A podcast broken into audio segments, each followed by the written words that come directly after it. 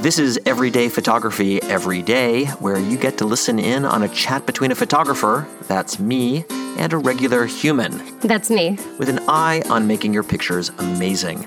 No technical stuff, no talk of gear or software, just photography for the love of it. I'm Suzanne Fritz Hansen, enthusiastic iPhone picture taker. And I'm Michael Rubin, photographer, founder of Neo Modern, and Grumpy Old Man, and we're in San Francisco tonight. Welcome.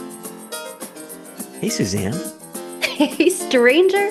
How are you doing, Rubin? I'm doing okay. I'm doing okay. I've changed. I feel like I've grown since we've we've been on the show. I've grown I've, taller. I've, ta- I've matured. I- You've like, It's matured. been it's Me been enough time that I've. Me you look you look fantastic. You Thank always- you. Always a nice thing to say on radio. Yes, you have like a you must have a like a a painting in the attic or something that's not doing so well, right? Like there must be something. I, I, I, I, that'd be great actually. If I could, uh, if I could only just, you know, have that hidden forever and ever, it'd be perfect. I feel I feel bad that it's been so long since we've done these. I I really do like doing the shows. Um, Me too. but what? But I guess life. I don't know how people actually fit this in. Like every week they record a show. I don't. I don't know how I, I would say that they've, they're, they're very good at scheduling. they Um, are. I would also say, like, what is maybe what is our goal? What is it's 2024 now. Happy New Year. Happy New Year. Um, what is what is our goal this year? Well, let's let's commit to okay. Well, if, if not monthly, maybe quarterly episodes, somewhere between monthly and quarterly. I don't think we can pull off every day or weekly. So let's just Every day photography, every day, every quarter. every quarter, every day photography this year. Yeah, there's this quarter. Um, that would be that would be a start. I would take that. Um, just get it in in your schedule.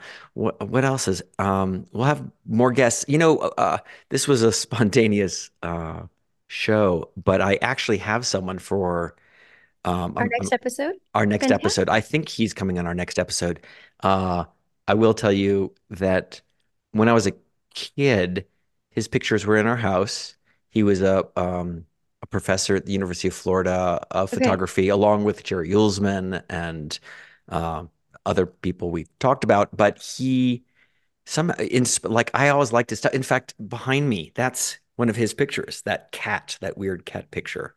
Can you see it back there? Ooh, I feel like this is testing my photographic knowledge of uh, of paintings we, or uh, photos we, we've discussed. I'm Yes. forgetting. His name is Wallace Wilson, and Okay. um, I had been looking for him for years, like try to find this guy. The internet should help me find him. I've got a, a lot of his photographs here. They really inspired me. I I Mhm. think almost at the same level, uh, maybe not to the extreme of Uelsmann, just because he was closer to their family, but Mhm. uh, but his pictures stick in your head, like they're just and they in that um, Uelsmann fabrication, they're really Cartier-Bresson e. They're Erwitt e. They are um, these He's sort of strange. setting them up and then taking the He- moment. yeah, he just gets these strange juxtapositions in a Mhm. very haiku way. I think I think that he demonstrates haiku.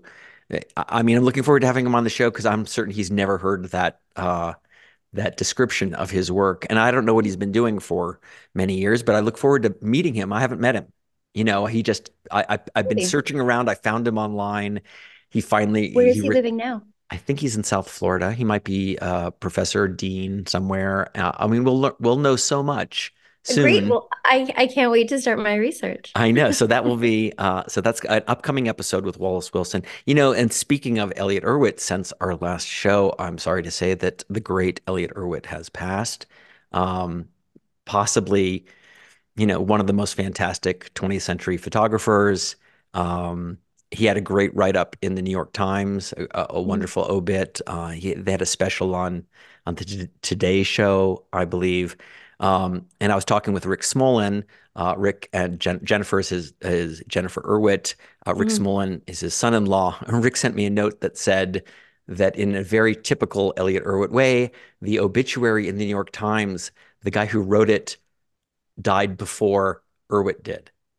the, the obit had been written in the past, I guess, and he Oh. passed on. So that's just so that's so perfectly Elliott Erwitt is that the obituary writer died before the guy he was writing about. Um, Maybe we should do a show about his work and just talk about it. I would love to get uh, Rick and Jennifer on here to talk about Erwitt. Uh, he just was such a, a, a wonderful photographer, and I don't know if you remember, even on the wall of Neo Modern, I had that quotation. Mhm. It was, that's how important it was. It was like em- embossed in the wall of my business um, Yeah. about photography. Uh, he was basically saying that it's it's not about what you see; it's about how you see it, and you know that's just so perfectly true. So, um, so those those were little newses I wanted to mention, and I also have um, a haiku workshop starting on Monday. There may be a spot left. I don't know if anyone's listening to this and and hears it over the weekend.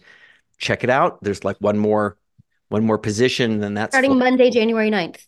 That is correct. That Okay, and that is gonna that's the only haiku workshop I have scheduled this year so far. Is Um, this in Santa Fe or is this a virtual hybrid? It's a virtual, so you can be anywhere on Earth and join us for that uh, Zoom workshop.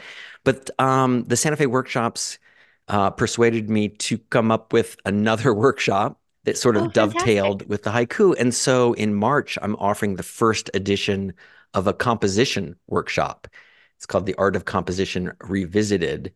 And, you know, I've, I've spent the past bunch of weeks since our show, month maybe, uh, Yeah. just digging into how people teach photographic composition, you know? And I just, I, I read a bunch of books and seen what's going on, and it's so summarily poor.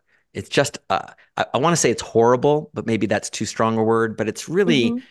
it's really not how anyone composes. And I think photographic composition tends to be we'll tell you some things, we'll show you some pictures, and ultimately do whatever you want. And you can decide whether you like it or not. And Mhm. there are rules and they just can all be broken.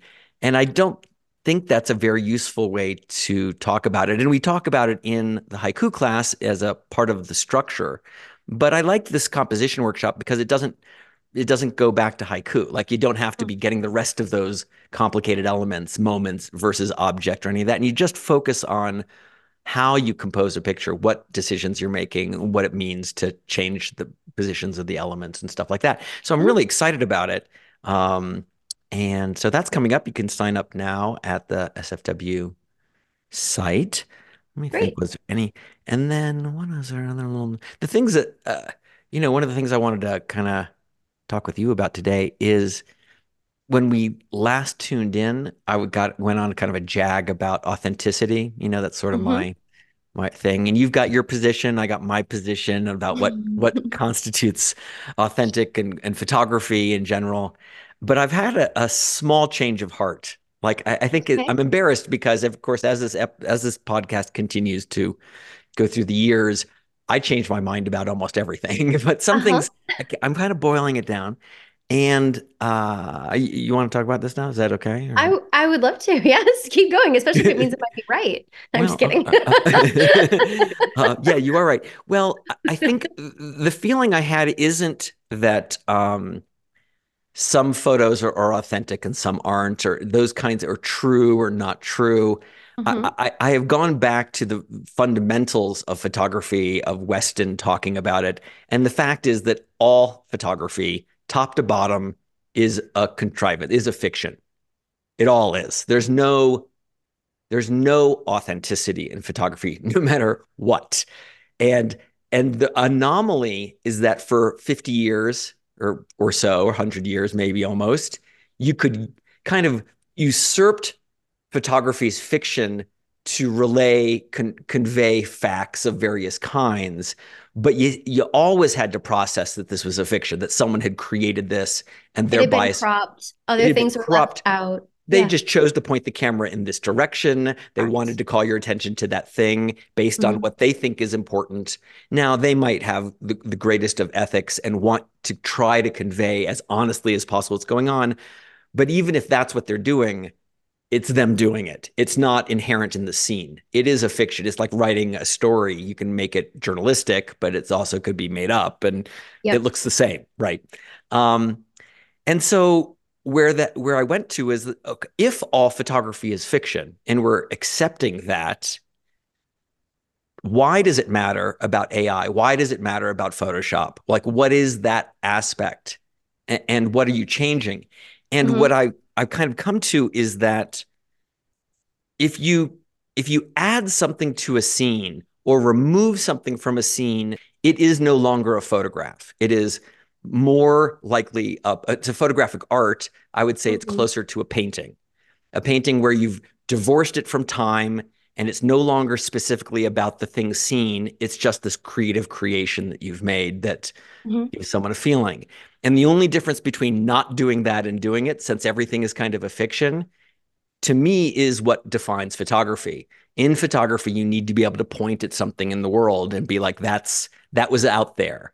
The, the mm-hmm. things that I'm showing you happen concurrently in time. And that time element is what makes it photography. The minute hmm. you take it out of the time element, meaning I put it in later, it wasn't there, I changed where it was as if it was moving. Now you're painting with light. Mm-hmm. Now you're mm-hmm. do, uh, in a photographic art, and I would never Collaging say with objects or yeah. Mm-hmm. I would not call it not art.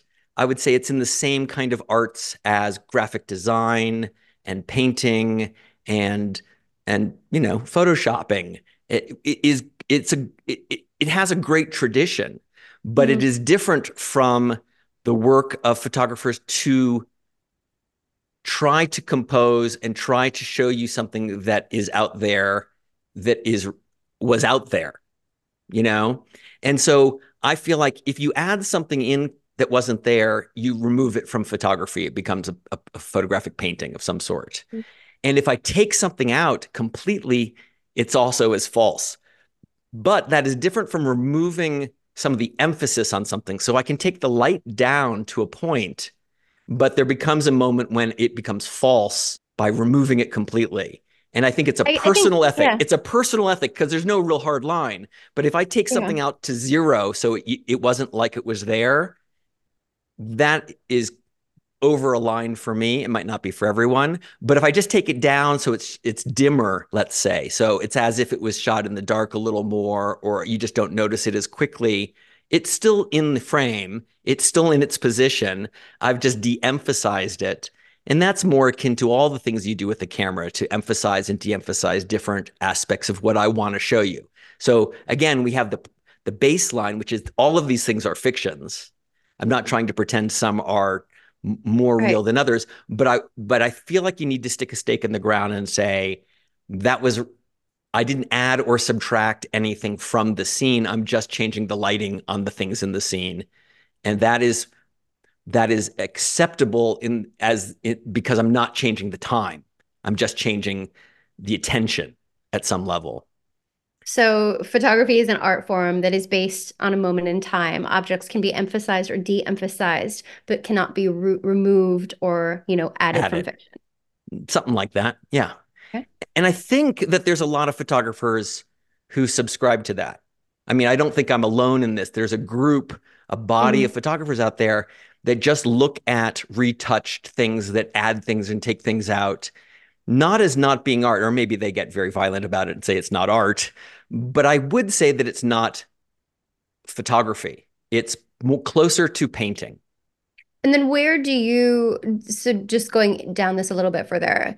I like that you're calling out th- that it's a moment in time. I think that helps make it clear. Um, but as far as if, for example, a studio photograph of a model um, mm-hmm. that is going to be used for maybe it's a portrait that is you know beautiful and is meant to be art maybe it is something that is uh, commercial and it's uh, going to sell a product mm-hmm. um, but then airbrushing and changing things where you're emphasizing you're changing the emphasis of certain elements I but think actually removing, I think you, I mean, again, it's a personal ethic. It's like journalistic mm-hmm. ethics. I, I don't know that I could say exactly where the line is, but as I take out a blemish on your skin, I am mm-hmm. removing something. It's not just mm-hmm. t- just taking out attention. Even if I'm taking out dust, I'm taking out something. So so all of those change it. I would say you get to decide how much is okay, but I think mm-hmm. almost all photographers who are in this pure seeing, I think that's what it was called originally. It's pure seeing. You can literally point your finger at something. Mm-hmm. it's really it was contemporaneous. Um, if I take something out that that's at that the edge, you know, I, I take out a wrinkle under your eye or something, I I would say that that's still taking something out that was there and that changes what's going on. Now, mm-hmm. you might just say you're lowering the light level on it so it's less emphasized, and that's That's the gray zone. Yeah. Um, but if you do it habitually, if if your pictures don't work unless you fix them, that's something to pay attention to, you okay. know. Um, and the fun in photography for me of a pure seeing photographer is can I get it? Can I mm-hmm. compose mm-hmm. it in that moment? Can I get it in composed in the frame that was handed to me? Can I? That's I? an interesting term, a pure seeing photographer, of like the, a way to define or differentiate your ethics kind of in your work. That it's just not something I've heard you say before. Yeah, it's um you know, because I the thing is, is like I don't feel like a luddite. I love the technology. I'm not saying it can't be digital. I'm not yeah. saying you can't Photoshop it or Lightroom it. Um, what I'm saying is if you're adding something to it or taking something out of it, and that's different than taking color out of it or taking light out of it, because that's what the device does. But changing what was there, you are a paint, you're you're composing you can compose by rules. Like, I want this bigger to mm-hmm. the left. I have time to think about it. And I think photographers who enjoy this pure seeing enjoy the challenge of seeing what they can get. Mm-hmm. And, and the minute you, it doesn't matter what you get because you're going to fix it in post, add that in, put an airplane here, get a better smile on that person. It's beautiful. It's important. It might be commercial. It might be the, it's just the a job. different discipline. It's a different sort of. discipline. Yeah. Mm-hmm. Um, I, can, I can see that. I like to think about it also. I maybe I've talked about, um, you know, in sculpting, there's kind of two ways to sculpt. I, I think there's only two. I'm I'm not a sculptor, but uh, there's what I would call the clay method, which mm-hmm. is you start with a block of clay and you build up. You start additive. with nothing. Mm-hmm. And you, it's additive, and you and then you can manipulate what you've got. You can change your mind and work on it. Mm-hmm. And then there's the marble method, where mm-hmm. there's no go. You know, you there's no take backs. Yes. You can't cut you, less. It's just a work of subtraction until yeah. you can't remove anything else. With Michelangelo is revealing mm-hmm. the the sculpture from the rock. Those two disciplines, even if you're a sculptor, I think sculptors would say are very different approaches to making uh, a sculpture of something. Mm-hmm. In photography, it is uh, it, studio work is like clay. You know, mm-hmm. I, you kind of have an empty stage, an empty frame, and I'm going to put a model here and a thing there and a light here, and I'm going to build up from nothing, and I can mm-hmm. decide where everything is. That's the way graphic designers work. That's the mm-hmm. way painters work. You have a mm-hmm. canvas, it's blank, and you fill it up. But photographers like Elliott Erwitt and uh, Wallace Wilson and me, if I might put myself in their group, mm-hmm. um, are looking at a piece of marble. They're looking at the world in its robust complexity and trying to figure out in that moment can they subtract to leave the part that's the picture and not right. all the dis- other noise. Now you might decide my art is about all finding the picture in the noise and mm-hmm. so you might choose not to do a lot of that but in all cases but you're working got, with something existing. You're, you're working with what's there in these elements. Yeah, I think that's a, actually a really interesting, a, a really valid metaphor. Um, and that's what Photoshop is. Photoshop is taking something that was marble and we're now turning it into clay. Mm-hmm. And it's mm-hmm. and it's cool. What an amazing thing to be able to do. Right. But now you're a clay sculptor. You're not a marble sculptor. You're doing something yeah. other than that. And I think that increasingly as all of these digital tools exist, we're looking for uh, something to hang our hat on. I was like, yeah, we have our hat metaphor today, and something to hang your hat on, which is if you're making it in post production, you're an artist, you're a painter. Yeah. You know, you're you're a sculptor of clay. But that is, I think we need to understand when we look at a at an image, is it a photograph or is it a painting? And you, and it's not incidental. I know it seems like a semantic argument, but I think that that's more and more people are going to pick up cameras and, and it's like if I can just fictionalize everything in my world and make it the way I want it, I'm a a storyteller and a painter, that's great. But that is mm-hmm. different than can I use this device of my choosing and all of the constraints implicit in that and get a cool picture, tell a story, capture a moment that I'm not just going home and like this would be great with a little girl crying right there. Yeah. That would be so nice. Like, of course it would. That's what Uelsmann does, you know? You sort of feel like it's um just to bring in another like analogy. I mean, it's kind of like documentary film making versus like a studio film where a documentary they have to they're recording. They may have an idea of what they're looking for but they don't actually know what's going to happen. They have to work with kind of what's getting shot what's getting captured in the camera to then i know you go to the editing process and then you're you're making Fict- something. you are fictionalizing but, it but or telling your story but exactly but that does. seems the same as sort of this this metaphor whereas a studio production is everything is created everything is generated. You're creating these sets you're creating these you know costumes everything like that. Um just kind of popped into my head as sort of like a, interesting another like another discipline that sort of has this divide of like a documentary filmmaker is very different than like a studio filmmaker or you know um I I'm not actually what, what would be the, the best term for that as someone uh, who's making like a you know a a filmmaker who is a fictional fictionalized well, like but there are like docudramas, you know, but no, we absolutely. understand that those are not documentaries. Mm-hmm. And there's that kind of weird fringe case that's, of course, been again brought about by AI. I don't know if you remember what was the documentary um, where they had the journals of the person they're writing the documentary of. So it's his words, right? Written by mm-hmm. him. They have his voice from other recordings. And now they used AI to use his voice to read his writings. And they use oh, that wow. to narrate things. But people lost their shit. people were like, you can't quite do that. You can't mm-hmm. just fictionalize that guy reading that thing or speaking, even though it's made from his voice and it really is his writings but it's you've crossed an ethical line or of course some people feel like but it makes it more entertaining or it feels more so so it's anthony bourdain um, mm-hmm. who whose documentary roadrunner it was the documentary roadrunner and yeah like where is that fall in this you know that is definitely that kind of blurring the line but i i think increasingly we need to take sides in this because you can't just kind of willy-nilly decide you're never doing that and then you do it a little bit. Yeah. You know, so even though it seems like a, uh, like it's too hard a line, mm-hmm. um, I think increasingly as photographers, that's what we. You're either an artist, a photographic artist, and you make all kinds of cool stuff, and that's great, or and, and then it, often it becomes about the process. You know, if I make a a cool digital image, I still might make a negative and make a daguerreotype out of it or a tintype and a cool mm. process. And again, these are photographic arts. Right. Um, and I love, and I think good. Yeah. Sorry. We started talking. So uh, actually, I think on our last episode, we were talking about um, it's a, a, her. She's a kitsugi artist. I think her name is Kate.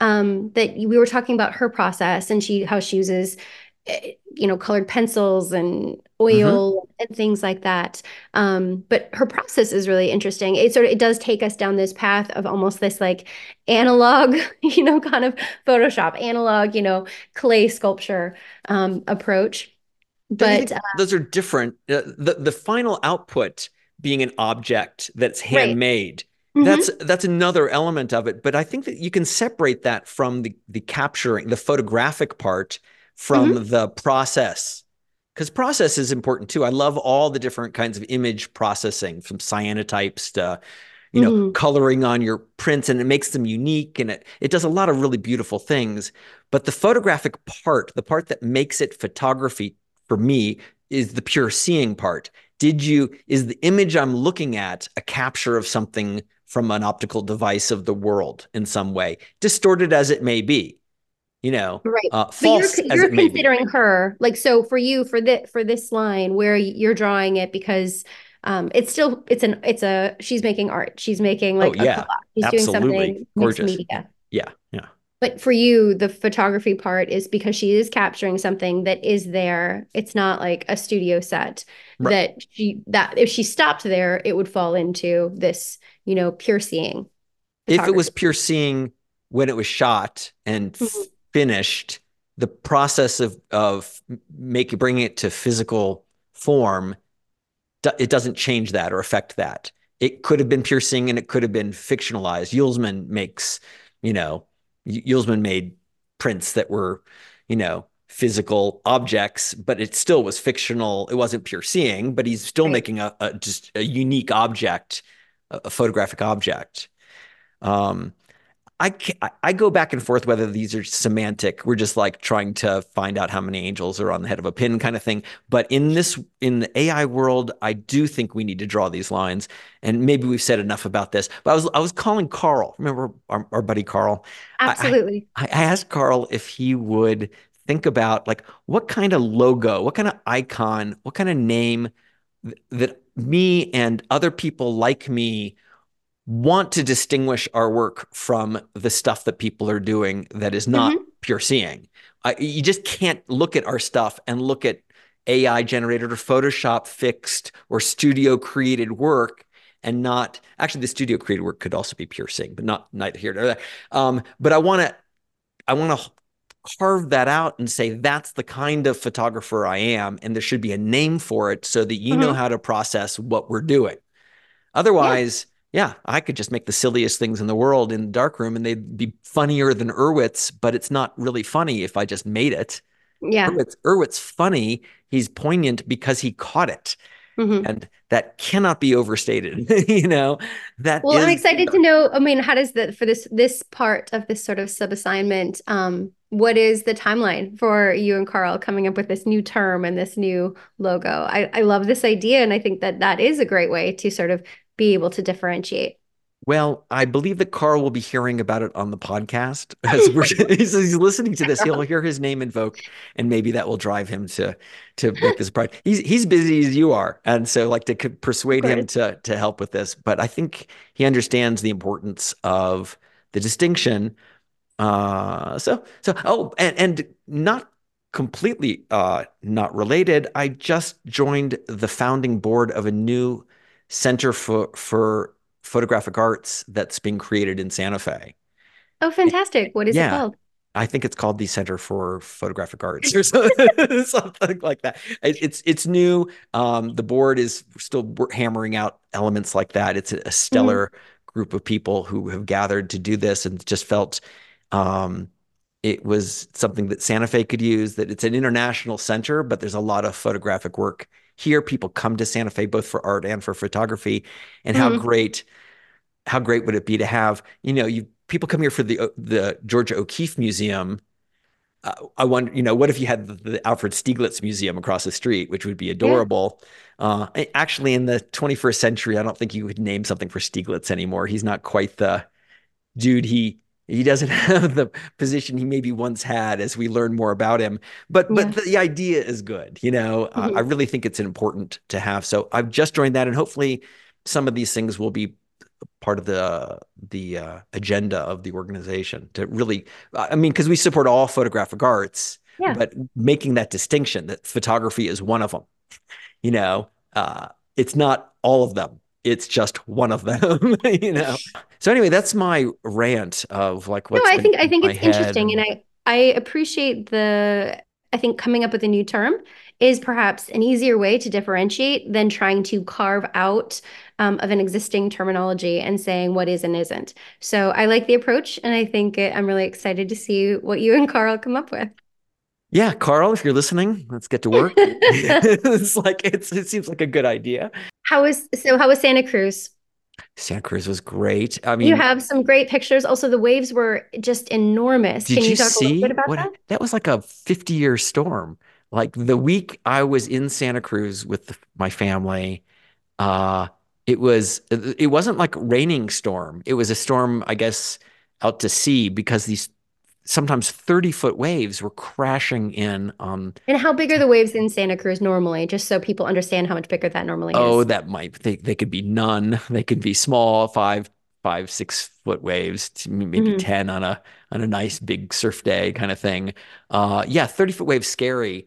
People yeah. you know like we're on a cliff that's a good a solid 20 30 feet above the ocean. You know west cliff sits high up. And and the pictures you saw in the in the post were waves hitting over that and people being surprised that a wave came and just smashed onto the shore up yeah. 30 feet up on a cliff right? Um, so that was that was fun. It's very photogenic. I stood around jonah was jonah my my son was very patient. So i basically uh, found the composition you know a kid watching a dad stand back they're silhouetted on the fence and they're looking out mm-hmm. there and i just need that monster wave.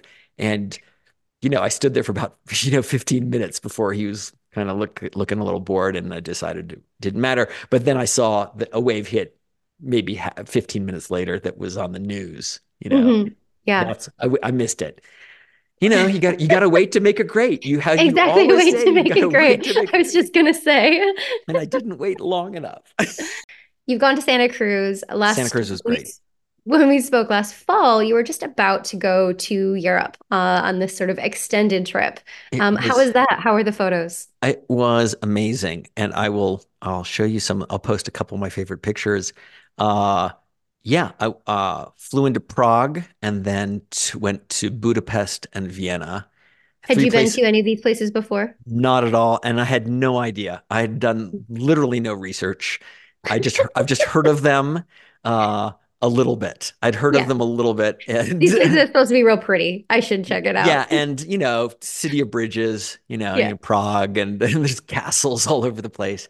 It was stunning, photogenic eh, as all get Mhm. up, the Danube and whatever. And you know, it was the beginning of a lot of the global political issues, and so it was a little bit scary, like to show Mhm. up in Prague in in uh, November, like less than a month or so later, there was a huge shooting just in right near the hotel in in Mhm. Prague.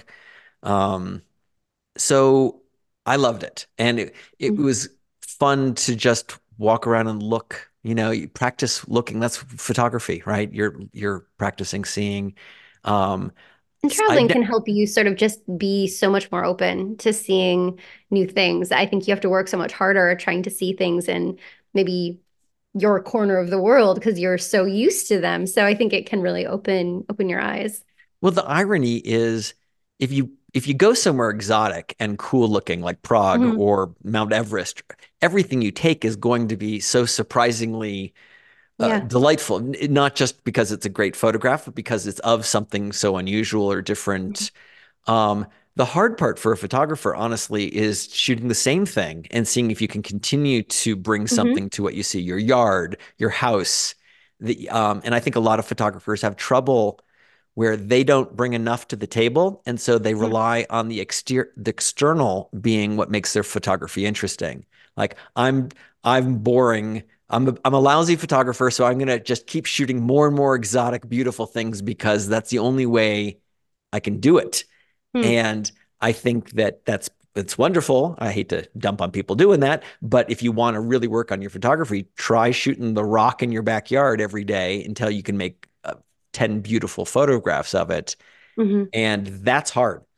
So if you're if you're interested in photography as the practice of getting seeing better and all that, then then you don't need to go to Prague. However, if you are good and you Mhm. like your photography, going to Mount Everest or Prague is really awesome. you know, it's really great to have cool things to shoot, you know. Do you have a photograph like a, do you have a favorite photograph of the trip?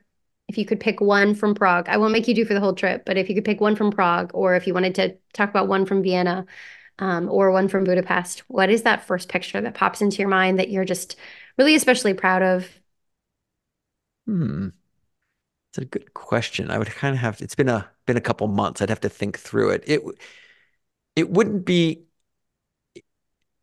it wouldn't be as obvious as you think. Like the th- kind of there was a picture the the, Eastern Bloc has the, they've made it very beautiful now. You know, in the past few decades, they've really renovated for tourists or for the for the economy. But if you walk far enough into Prague or into Vienna, Mhm. you you get off the beaten path and you see sort of the the facade that they've put on breaking down and seeing the rubble underneath it in a way. And Mm. so, you know, I I like cracks and stuff like that. And I'm trying. Sometimes I try to to look at th- those cliche things of of peeling paint and bricks and all that stuff. And can I get a composition or a moment in it? So honestly, I think one of my favorites is just a wall in I think it was Budapest Yeah. where you know you sort of had the plaster breaking and the bricks underneath it and the paint wearing down and, and stuff like that. Uh, I did walk through the streets. They have um, glass square tiles in the ground that line many streets. I guess there's stuff underneath and it lets light underneath. Mhm. And many of them are, are broken. And you know how I, I like this Mhm. kind of thing. So I'm walking the streets of Prague, shooting down the Mhm. cracked tiles all over town, all over. Yeah. So I have a kind of a an array of beautiful cracked tiles from the streets of Prague. Oh, interesting. it could be anywhere, but it Yeah. was Prague, and I kind of I kind of liked those, you know. Um, the the thing that that actually happened over the past few months that was maybe the biggest surprise was um, I made some blurb books, and I'd done I've been Of doing your of travels or of, of of of various sort of things. Once I discovered, I mean, I've used Blurb over the years. It- it- sometimes it feels easy to use, and sometimes it feels hard to use. I Mhm. made um, some books using Lulu, which is another Mhm. print-on-demand service, and that was very economical and really nice for making uh, affordable, nice-ish copies of like the photograph is haiku. Mhm. But I went back to Blurb. Um, I made a birthday book for a friend where I just took the best pictures over 10 years and, Mhm. and and put them together. And I made it as a coffee table book. So it's like it's big Oh, wow. and it's completely not affordable. Like it's ridiculously expensive to do because you're making one. But I made one Mhm. and it was gorgeous. It was my favorite presentation, maybe better than Oh, like when I make a print, you know, I only make one print. Someone yeah. gets that print, then the print's gone. But a book really is a great avenue of distributing pictures. You can get more Yeah. in there and you can tell a, a kind of a story. So I made a, a travelogue of the trip to, to Budapest. Mhm. I, I've made a travelogue from Iceland and and um, that book I love, and the birthday Mhm. books I've made of pictures I love. And so I'm sort of born again into the blurb books. I'm Oh, having fun. interesting. Y- It takes a little trial and error to figure out like what looks right, and it's harder than you think to lay out a book. But if you What is it it, that the challenge of like the juxtaposition on when it's a blank page, when it's two pictures facing? Is it the well, cropping? What is what is the some of these challenges? you know how like in architecture, when someone buys a lot of, of a property and they build Mhm. a, a mansion on it and they go to the edges of the property because you bought this expensive property, so you're going to Yeah. freaking maximize it. And you end a up with this. Yeah, you end up with these gross McMansions that fill the properties horribly. And there is a Yeah. tendency when you're making a photo book to make your pictures as big as friggin' possible because you're paying for this expensive page in a book. And so Mm. let's make my picture giant. But it really isn't the way to do it. And what book designers know is that white space is valuable and important, maybe more important sometimes than the picture. Like, and so, well, of course, it's not more important than the picture, but you know, using white space smartly. And I think between my first version of a book and like the sixth or seventh that I've now done uh, recently, I've been making the pictures smaller on the pages and playing around with that more because they were Mhm. just too big. You could in a, in a large book, a large picture uh, it put it makes you want to stand back from it. You know, you're pushing back, and, and a book forces you to be kind of close. Yeah, Whereas yeah. Okay. if if you print it and put it on a wall, people find their distance. You know what I mean? Uh, but in a book, you're you're establishing that arm's length, and so you have to decide that that is big enough. I'm not going to oversize that, and that was a That's a lesson for me. really me. good insight. Yeah, I mean, because you're actually taking in into account sort of the spatial design and like the experience of your viewer um, Mhm. as you're as you're designing it. That's a that's, and so it depends too the scale of the book and obviously what the picture is of. That's that's really that's a good insight. Yeah, and some people had said they wished the photograph as haiku had more pages, more pictures in it to illustrate. And while my objective was to make it as short, light, and inexpensive as humanly possible, so most people could afford it and and learn, Yeah. I did I did go back and I made one version of the photograph as haiku as an art book where it's giant. I added more photos in it. I kept the text the same, but it's Well, now Blurb, they print on demand, right? You could have a link to that book and people could order their own and it's just printed as needed. That's correct, but it's also a, you know, it's like a $200 book. It's like you don't just, you know, eh, which is cheaper than the photos themselves, but uh, Yes, it's an expensive book. It's an expensive Very book, true. but it is it is one of my favorite things I think I've ever created. Like I I love looking at this book and I, the pictures reproduced really nicely in Blurb, and um, you just need to wait till Blurb books are on sale. You know, that's what I would say. All right. Well, now our next episode may be sponsored by Blurb. Um, right. I wish I, I had uh, a coupon or something. Yeah. I uh no, I, I I think that this is really interesting. And actually maybe we can talk more about this because I think there are so many people that we have so many pictures on our phones. What what do we do with them? I think we've talked a lot about the importance of printing, the importance Yes. of like seeing the photographs. And even me, you know, in our hallway, we have all of these photographs of from casual family moments to more of these, you know, portraits and pictures and things that actually are um you know, uh, really about like the, the the people in them and not just like a casual snapshot. Um, but it's important to see them. So I think the idea of having books and making books is a really nice thing and kind of a throwback to when we used to have photo albums It is. and look at those. A- And you're right. It when I when I've said in the past that I like think it's super important you print. Mhm. I'm I'm not saying you need to make a fine art print, a big giant fine art print that's framed on the wall, just to make a physical object. And a book is a great physical object. Yeah. It's so nice, and it feels as special to me as a print. You know, Mhm. I'm, I sit with it and I go through it, and uh, it is like scrapbooking. I I was a scrapbooker. Were you ever a scrapbooker? No. That's not your thing. I don't have time for that.